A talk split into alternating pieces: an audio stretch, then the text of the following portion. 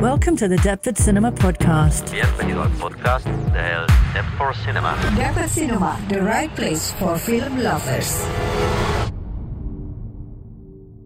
Hi, everyone. Welcome to another episode of Deptford Cinema's podcast. My name is Rob Shaliga. And I am Slavomir Sikora Sikorsky.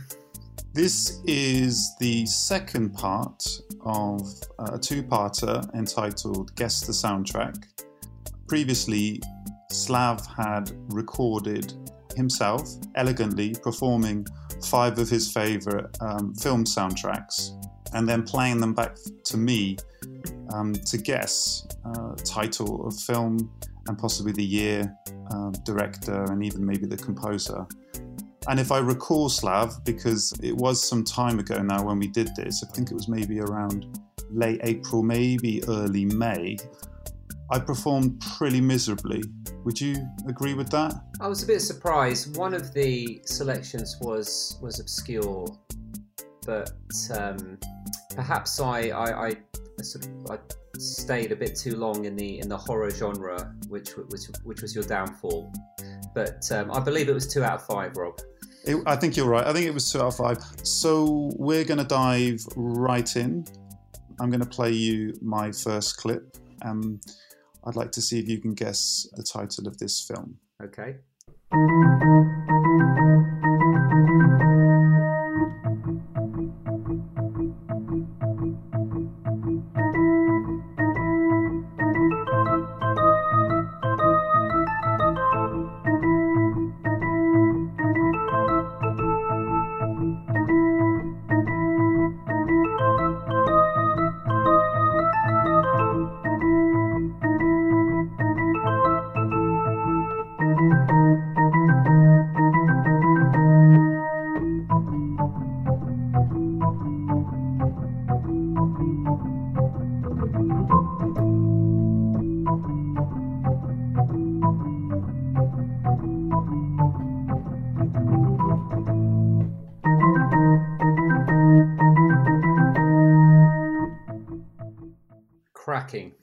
Cracking performance, Rob. Super, absolutely superb. Well done, mate. That was brilliant. Any idea what film that score comes from? So initially, I thought I thought I've got it. Initially, I thought it was Dumbo, um, but then the longer the song went on, I really started to doubt myself, and I felt more like I was. I'm pretty sure I I didn't know what it was, but I'll, I'll hazard a guess that it's not Dumbo and that it's from a. I feel like I, I'm getting a strong Peter Sellers comedy vibe, but unnamed. I'm n- unnamed. I'm afraid. Okay, interesting. Unnamed Peter Sellers comedy vibe. Well, How- this partic- this particular film um, was very dear to me in, in my childhood. Um, Oh, it has a particular um, emotional impact, yeah. especially when the child and the mother are um, uh, are. Uh, let me say that again. Um, especially when uh, the mother is taking away from the child. It is Dumbo. Come on.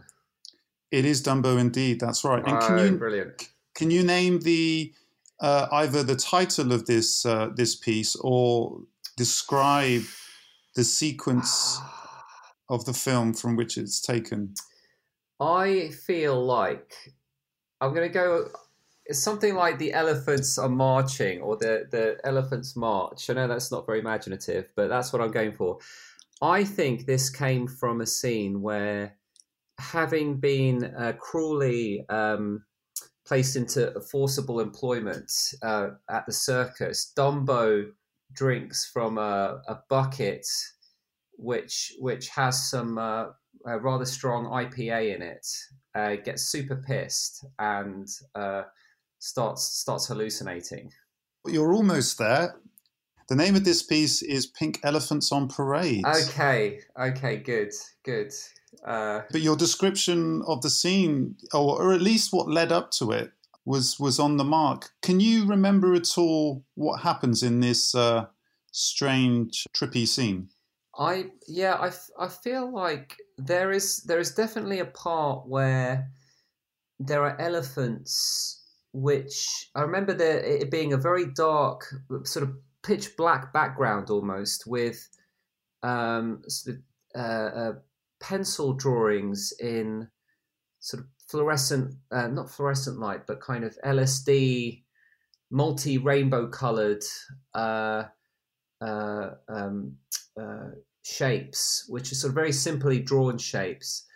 And uh, the one thing that really sticks out is, it, let me know if this is right, that the elephants sort of blow, kind of blow sort of squares out of their square, kind of square bubbles out of their trunks.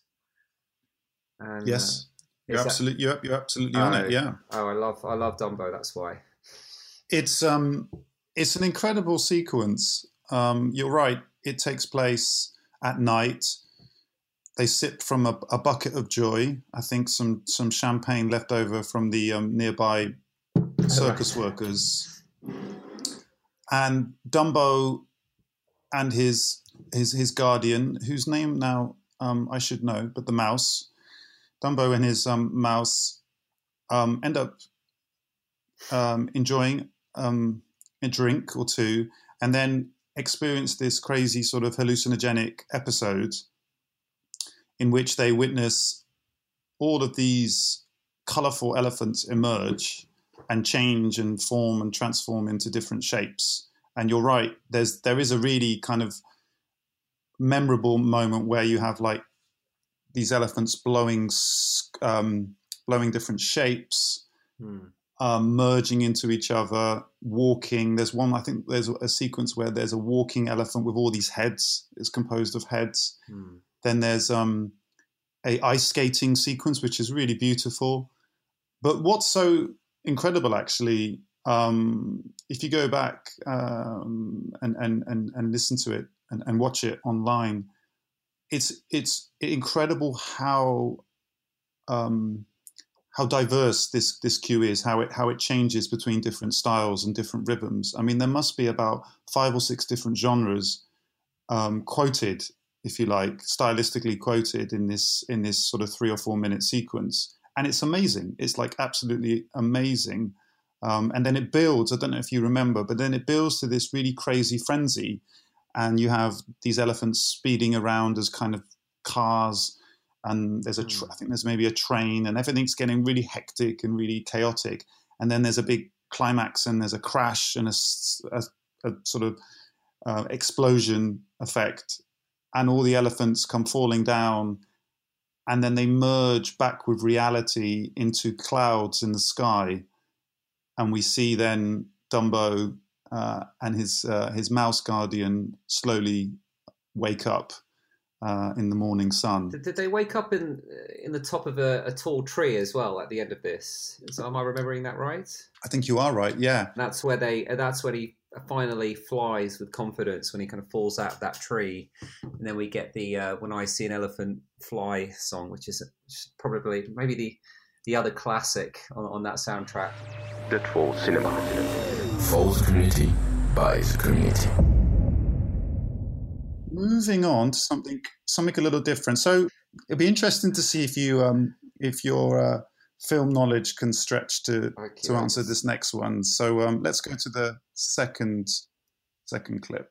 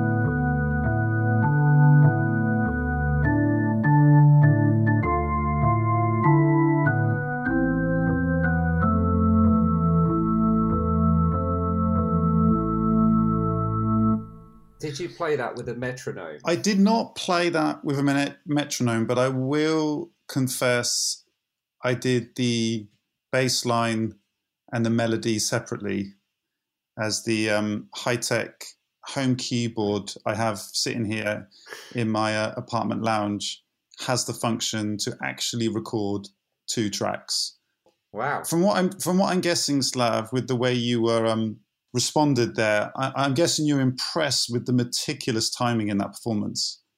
Yes, I, I, I, I was, I was. You're, you're playing. Uh, it's yeah, it's brought a smile to my face. Okay, so Right, I think you, you've got, you've clearly, you've, you've kippered me here. Um, I'm, I'm totally, I'm gonna, unlike the last one, I don't really even really have.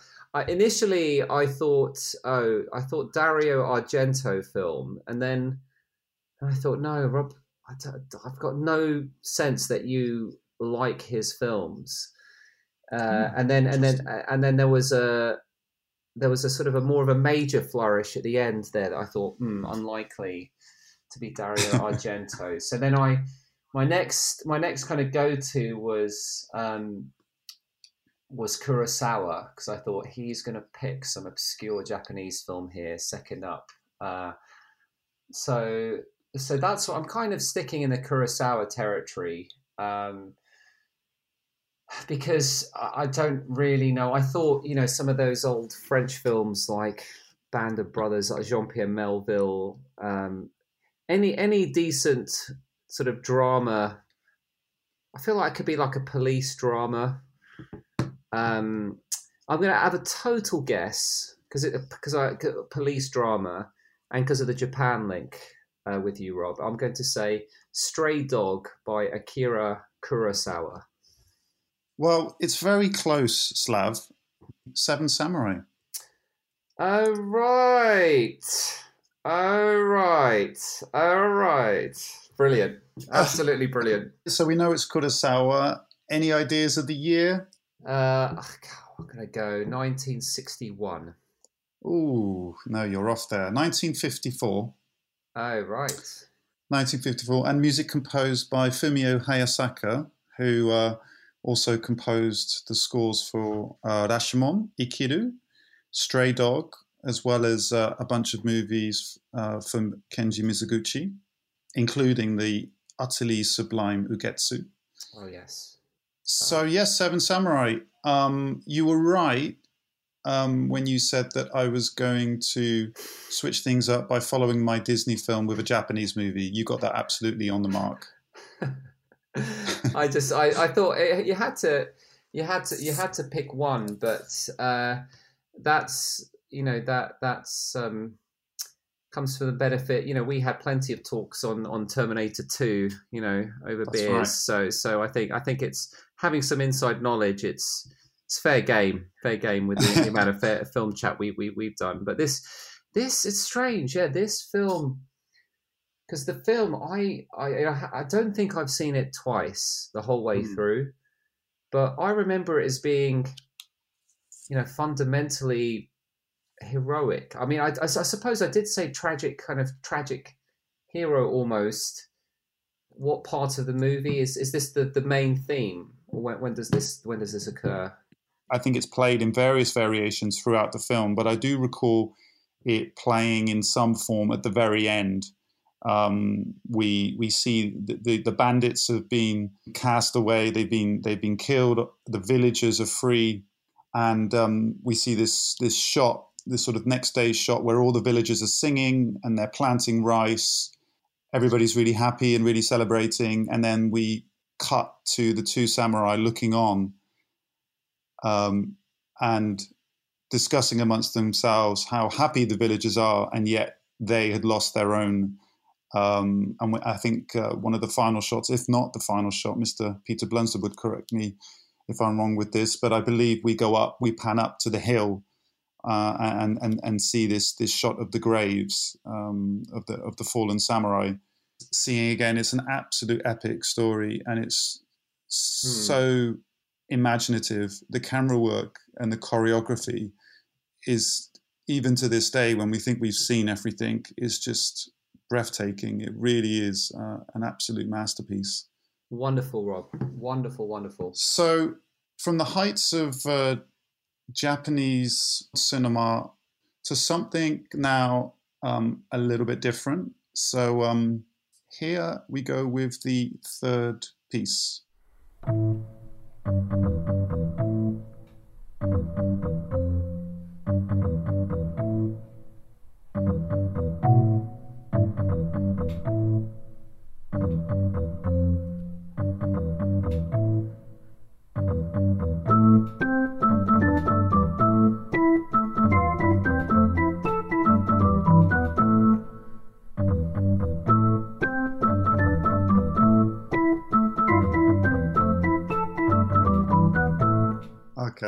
Fantastic. You must have had a that. That must have been fun. Um, I did have fun. Yes, I did have fun. So, enlighten us with the title and possibly even the year.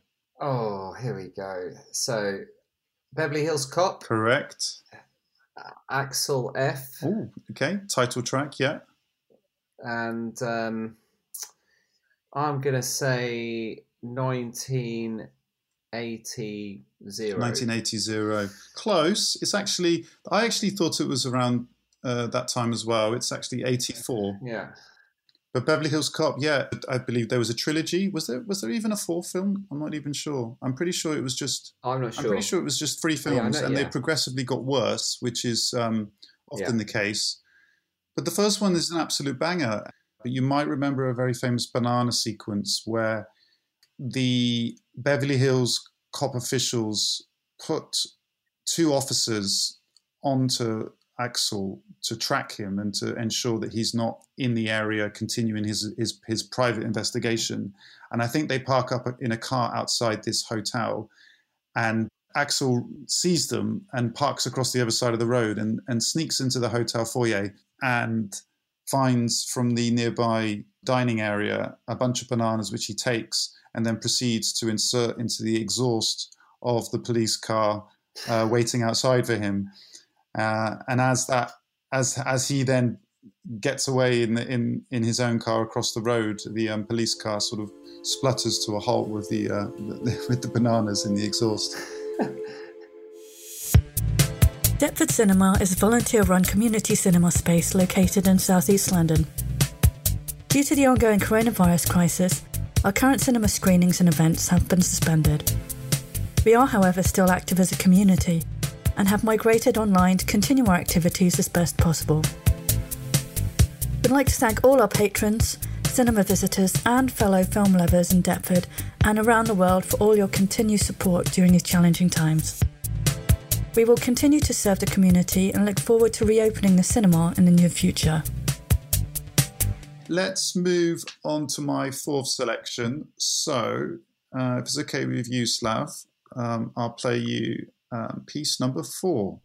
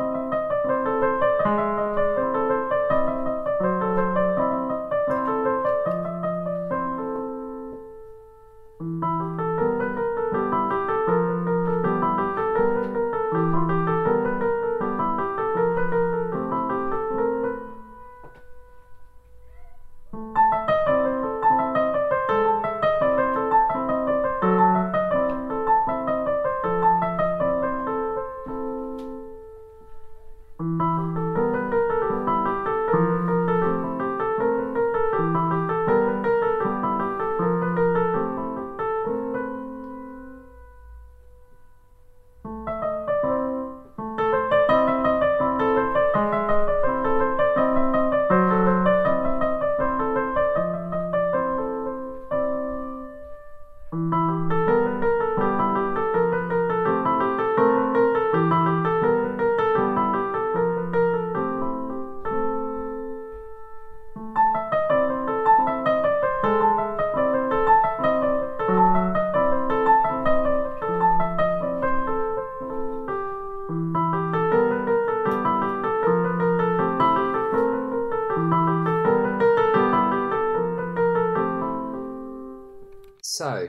can say with certainty Yeah. this was not a Spanish film. Okay. I my my gut instinct's been okay today, so I I've I've I've been thinking French all along. When I heard that melody, I thought this is some this is composed by by a French person, and um, I feel like this is a movie by this is from a movie by Jean Luc Godard, of which I know few, but um, because of the playful air, because of the there's a sort of that je ne sais quoi about it all. I Mhm. I I I'm going to uh I'm going to say that um God you know um I haven't I haven't even seen Breathless. I'm going to say maybe maybe I'll can you tell is Jules and Jim is that by Godard? If you were hot or cold, I Yeah. would say in this instance you're you're almost freezing. Oh bloody hell! Okay, so, So I'll, I- so I'll just I'll just say I'll just say Jules and Jim, and and that was my final. But get, let's get into clue territory then. I don't like being freezing. No, I know. I know. I'm going to warm you up, Slav. So you're in the wrong country for a start, Okay, and you're certainly in the wrong city. right. So we're in a we're in a place that's um, very busy, um, um, a place that maybe is quite low.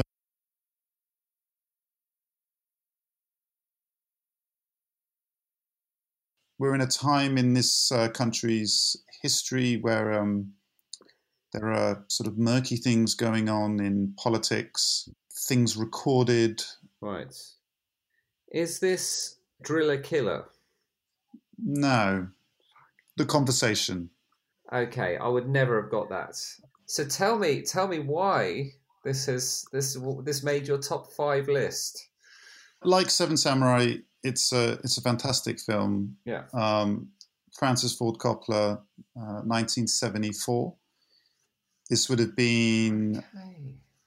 um, I believe, just after The Godfather, which was 72. Can I, can I stop you there? Is this the film where I think maybe maybe I have seen this? Is there a scene where there's sort of a I'm just trying to think. It's kind of like a warehouse apartment. It's like, like a murder. Um. Um.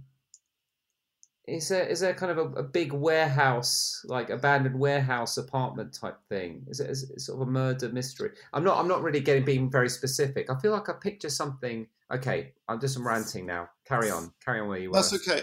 I, I, I detect that you've probably seen this film at some point. Yes. Um, so it is a mystery. It's a um, a film about this character Harry Caul who works Yes. as a um, a private surveillance guy using um, audio technology to listen in and record on Yes. uh, on uh, on unsuspecting people. And um, the the film is about this uh, recording, a job that he's uh, been commissioned to do, uh, make a recording and deliver it, and a recording that he um, uh, interprets in a particular way. Um, but just a really incredible character study, I think, um, with some really great performances, and and that score.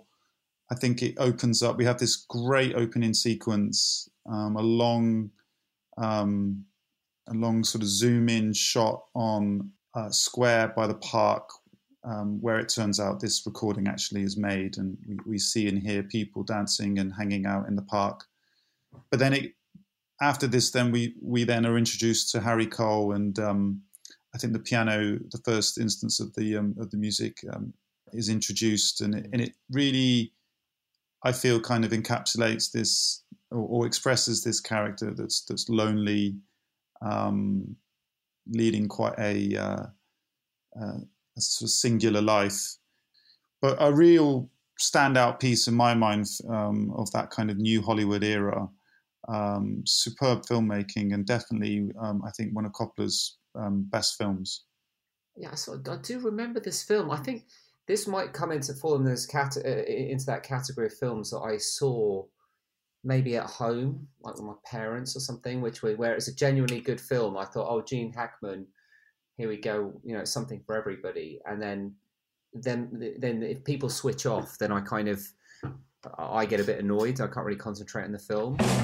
If you have any questions or suggestions for future podcasts, or would like to get involved as a volunteer, please email us at info at deptfordcinema.org. I should mention before we um, move on to our final piece that um, the composer here is David Shire, who also composed the music for a certain Return to Oz, 1985, the sequel, of course, to Wizard of Oz, that was actually written and directed by a certain Walter Murch, who was the sound designer and editor on a certain The Conversation. Right. So I, I, I wanted to throw that in the mix. Yeah. Um, I don't know if you've seen it, but Return to Oz is way up there as a film that I watched as a child that utterly confounded, confused, and scared the hell out of me. Have you seen it at all? No, I don't. No, I don't think I have. But very, Okay. very, very much intrigued. Yeah, we can make that the basis of a. I think what this should be uh, is um, we'll invite yourself and maybe two or three other guests to Hmm. watch the film, and then we'll discuss it afterwards. I think it's a real treat. You're going to really enjoy that. It's a date. Brilliant. So we are into my fifth and final piece. Please take a listen to this. I think the pressure is on because I'm on on two correct guesses here with one to go.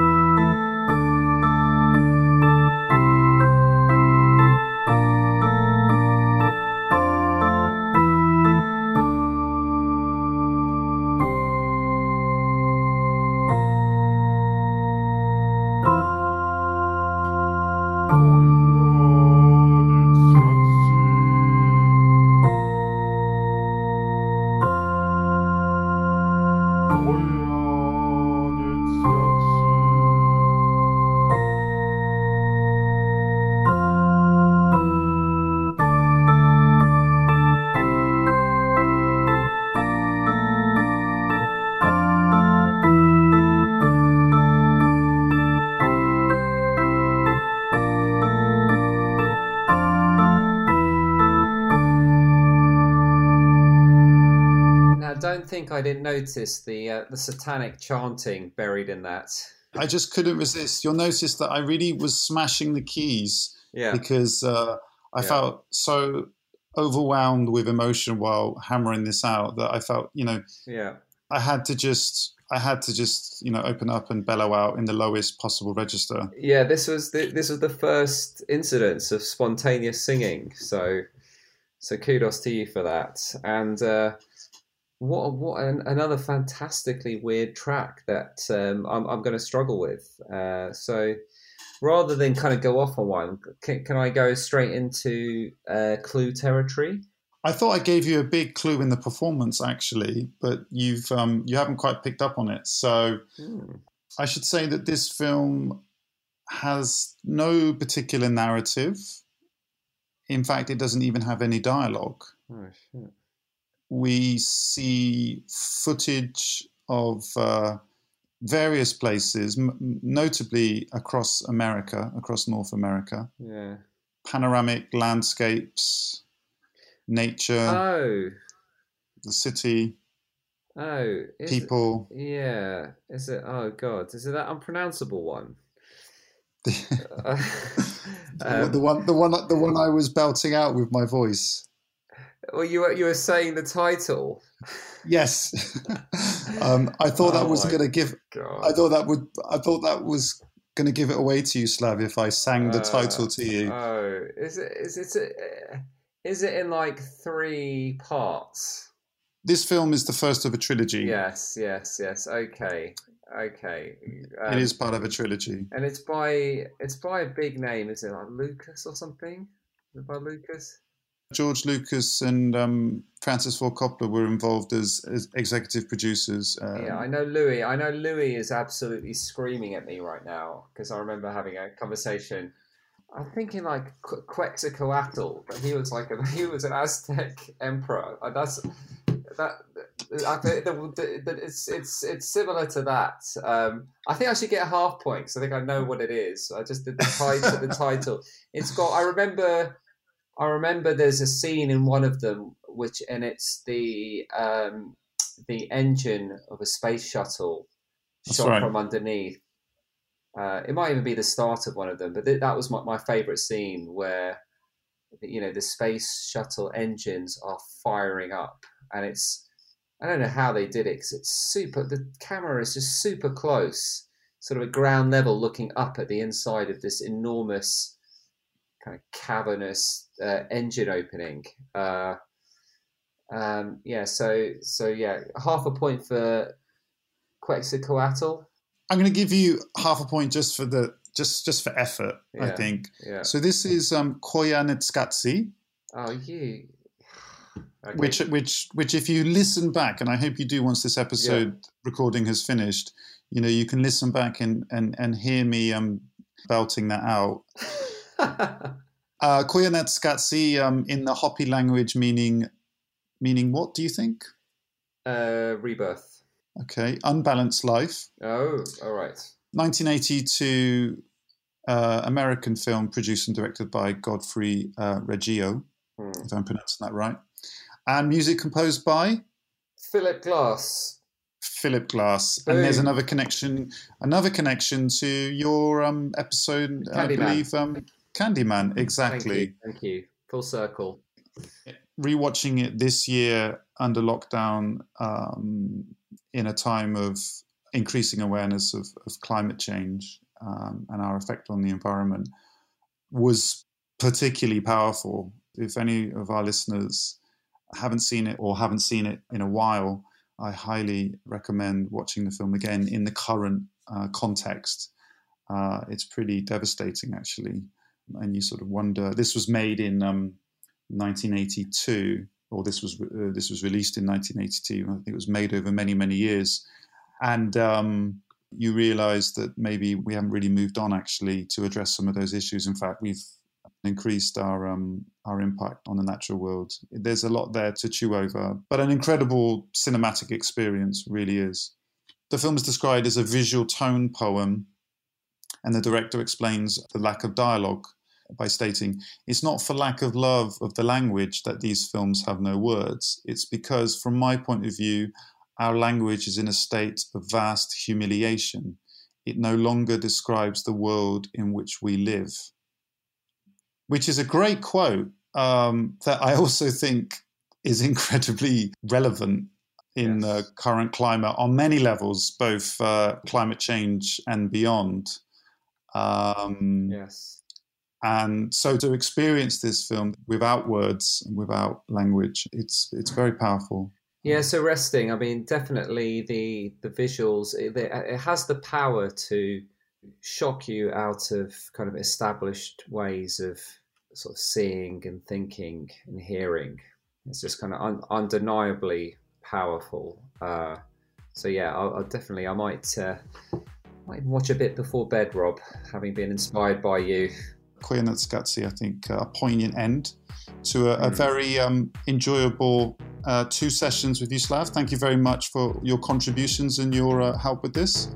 Been an absolute pleasure, Rob, and uh, looking forward to continuing it somehow. Yes, yes, we will um, plot and plan for a uh, forthcoming episode for sure. So um, thank you very much, Slav, and uh, look forward to that. Thank you for listening to the Deptford Cinema Podcast. For more information about our current online activities, please visit our website www.deptfordcinema.org. The Deptford Cinema. Dapper Cinema, the right place for film lovers.